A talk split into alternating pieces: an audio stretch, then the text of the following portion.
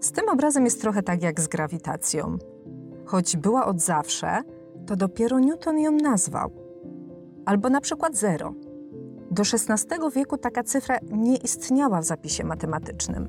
Oczywiście każdy wiedział, czym jest zero, ale właśnie za sprawą nazwy to nic stało się czymś. I właśnie tak trzeba myśleć, żeby zrozumieć tajemnicę czarnego kwadratu. Kazimierz Malewicz. Czarno na białym. Zaprasza Agnieszka Kijas. Kiedy napisał do mnie Mirosław Szumny, słuchacz, na którego życzenie nagrywam ten podcast, i zaproponował, żebym przybliżyła postać Kazimierza Malewicza, to od razu wiedziałam, o którym obrazie tego artysty Wam opowiem. Nie miałam żadnych wątpliwości. Bo choć o tym malarzu można by dużo opowiadać, od dajmy na to o jego kosmicznych wizjach, o portretach, jakie malował, o architekturze, to jednak ten jeden obraz bije wszystkie inne na głowę. Co przedstawia? I tu tak na dobrą sprawę powinnam zrobić wymowną, tajemniczą pauzę, bo tak naprawdę, kiedy popatrzymy na ten obraz Kazimierza Malewicza, to zobaczymy czarny kwadrat namalowany na białym tle. I mówię zupełnie serio, nie żartuję, bo on naprawdę namalował czarny kwadrat na białym kawałku płótna. W dodatku to cudo nosi dokładnie taki tytuł: Czarny kwadrat na białym tle. Koniec, kropka. I prawdę mówiąc, trudno doszukać się tutaj czegoś więcej, a jednak. A jednak ten przeklęty czworobok zabił ćwieka nawet samemu autorowi. Kazimierzowi Malewiczowi, który był rosyjskim malarzem polskiego pochodzenia. Potrzebował on aż dwóch lat, by zebrać się na odwagę i pokazać to cudo światu. Jak myślicie, czego się bał? A może raczej kogo? Hmm? Tak, bał się nas, odbiorców. To nie powinno dziwić, zwłaszcza, że nawet dziś, przeszło 100 lat po premierze Czarnego Kwadratu na białym tle, wciąż wywołuje on mieszane uczucia w tych, którzy patrzą na niego po raz pierwszy. Bo to niby nic takiego. Każdy może namalować taki czarny kwadrat, ba nawet żółty w czerwone ciapki, jak się postara. Na dodatek to nie jest żadna jakaś wielka sztuka, nie trzeba się wcale przy tym specjalnie nagimnastykować. Ekierka, linijka, trochę czarnej farby i w minutkę mamy arcydzieło. Sęk w tym, że choć każdy mógł namalować taki kwadrat, nawet dziecko, to jednak nikt przed Malewiczem tego nie zrobił. A czasu było sporo. Całe tysiąclecia. I tutaj dochodzimy do istoty, do sedna całej sprawy. Otóż w świecie sztuki od lat trwa spór pod tytułem czy dzieło może istnieć samodzielnie, tak w oderwaniu od biografii twórcy. Czy obraz może obronić się sam, bez tego całego bagażu doświadczeń, jaki wnosi do niego życiorys artysty? I czy my, patrzący na dzieło, możemy analizować je od tak, po prostu, bez sugestii, bez wskazówek, co w danym czasie kierowało artystą? Sprawa jest ciężka i nie ukrywam, niejednoznaczna, bo niby tak powinno być. Artysta i jego życie to powinno być jedno, a obraz to drugie, taki samoistny twór. Dajmy na to, można kogoś nie lubić, ale jego obrazy mogą nas zachwycać. Ja tak mam na przykład z Gogenem. Był egoistycznym zarozumialcem, był skupiony tylko na sobie i porzucił w dodatku żonę, porzucił dzieci, by samemu baraszkować na egzotycznych wyspach w towarzystwie nastoletnich dziewczynek z tubylczych plemion. Ale jego obrazy są fenomenalne. Czyli co? Piętnujemy go, czy chwalimy? Dlatego w sztuce tak ważne jest to rozdzielenie osobno twórca, osobno dzieło. Jednak nie zawsze się to udaje. Inną rzeczą jest to, że przywykliśmy do tego, że obraz żyje własnym życiem i opowiada nam jakąś historię, a więc ma swoją wewnętrzną narrację. Coś wynika z czegoś. A gdyby tak złamać te dwie zasady, i to za jednym zamachem, Załóżmy, że dzieło nie istnieje w oderwaniu od artysty. Co więcej, to właśnie fakt, że tworzy je artysta, nadaje mu znaczenie.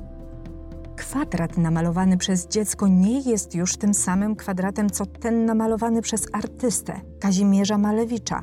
To już jest zupełnie inny kwadrat.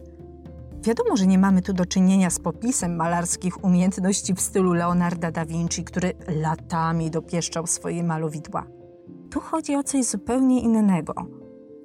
Malewicz udowadnia, że o sile dzieła nie świadczy czas, jaki poświęcono, by je stworzyć. Próżno tu szukać subtelnej gry światła, wyszukanej kreski. Nie, tego tutaj nie znajdziecie. Ten kwadrat to artystyczny manifest. Nie mogłem jeść ani spać. Próbowałem zrozumieć, co zrobiłem, ale nie mogłem. To, co wystawiłem, to nie był pusty kwadrat, ale odczucie bezprzedmiotowości. Tak tłumaczył się artysta. Okrzyknął swój czarny kwadrat najmniejszą jednostką sztuki, takim atomem malarstwa, co zresztą zapoczątkowało nowy kierunek zwany supermatyzmem. Supermatyści w swojej twórczości ograniczali się do podstawowych form, do prostokąta, linii prostej, koła, do krzyża, no oraz oczywiście do kwadratu. Ale dlaczego akurat kwadrat? Bo nie ma kwadratowych drzew, nie ma kwadratowych kwiatów, kamieni ani płatków śniegu. W przyrodzie taki kształt nie istnieje. I zdaniem Malewicza ta prosta figura potwierdza, że człowiek góruje nad naturą. Malując ją, artysta stał się nadtwórcą, który powołał do życia coś, czego nie umiała zrodzić sama matka natura. Twórca, stwórca, Bóg? Ale ojciec supermatyzmu na jednym kwadracie nie poprzestał. Namalował całą serię prac utrzymaną w tym duchu, chociażby czarne koło czy też błękitny prostokąt na purpurowym pasku. Niemniej jednak kropką nad i stał się bez wątpienia biały kwadrat na białym tle, który nazwał już tym razem bardziej zamaszyście, bowiem kompozycja supermatyczna białe na białym. Podczas gdy jedni pukali się po głowie, mówiąc, że przekroczone zostały wszelkie granice absurdu, inni ripostowali, że jeżeli już coś przekroczono, to granice obrazu. I tak oto Kazimierz Malewicz, twórca, stwórca supermatyzmu, przyczynił się do jego końca. Nie dało się już tego ciągnąć. Wszystko zostało wyczerpane. A jakie jest Wasze zdanie? Czy czarny kwadrat na białym tle to tania sztuczka artysty, czy może przełom w sztuce? Taka hochsztaplerka czy filozofia? Piszcie do mnie na mój facebookowy fanpage dawno temu w sztuce i podzielcie się swoimi opiniami. A dlaczego jeszcze warto odwiedzić mój fanpage? Myślę, że każdy miłośnik malarstwa znajdzie tam coś dla siebie, bo publikuję na nim felietony, zdjęcia i nagrania o sztuce, a także zapowiedzi wydarzeń, jakie prowadzę. I ostatnio pojawił się tam u mnie na fanpage'u taki film, w którym omawiam obrazy współczesnego malarza Andrzeja Ciołka. Dla mnie to była zupełna nowość, bo do tej pory nie kręciłam takich filmików. I jeżeli jeszcze go nie widziałeś, to bardzo Cię do tego zachęcam, polecam Ci go z całego serca. I dziękuję też za wszystkie dotychczasowe wyświetlenia, bo do chwili, kiedy nagrywałam ten podcast, było ich już przeszło 2000.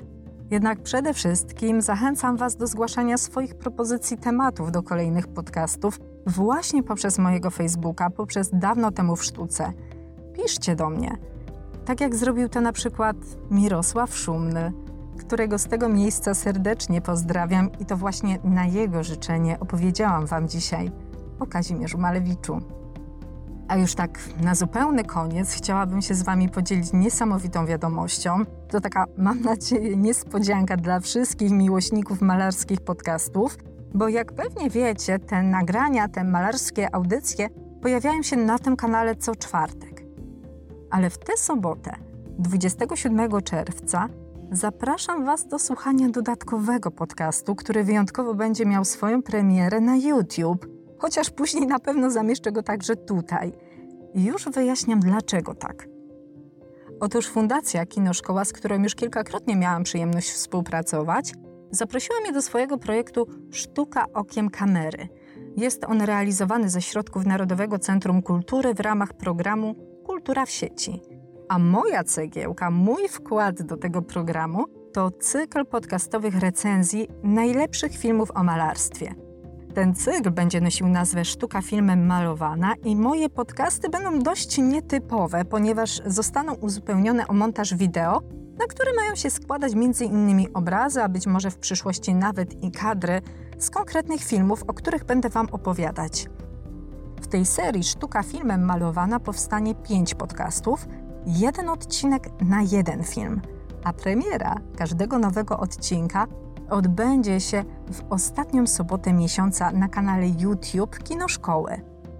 A zatem słyszymy się już w tę sobotę, w najbliższą sobotę, 27 czerwca i wówczas zrecenzuję dla Was film Twój Vincent, który rozpromienił wyobraźnię masowego widza. Jeśli będziecie śledzić mój fanpage dawno temu w sztuce, to na pewno nie przegapicie takich informacji. Nie przegapicie też muzyki Hani Derej, nastoletniej kompozytorki z która już tradycyjnie gra na finał specjalnie dla Was. No to co? Do usłyszenia w sobotę. Do usłyszenia w czwartek. Niech żyje sztuka.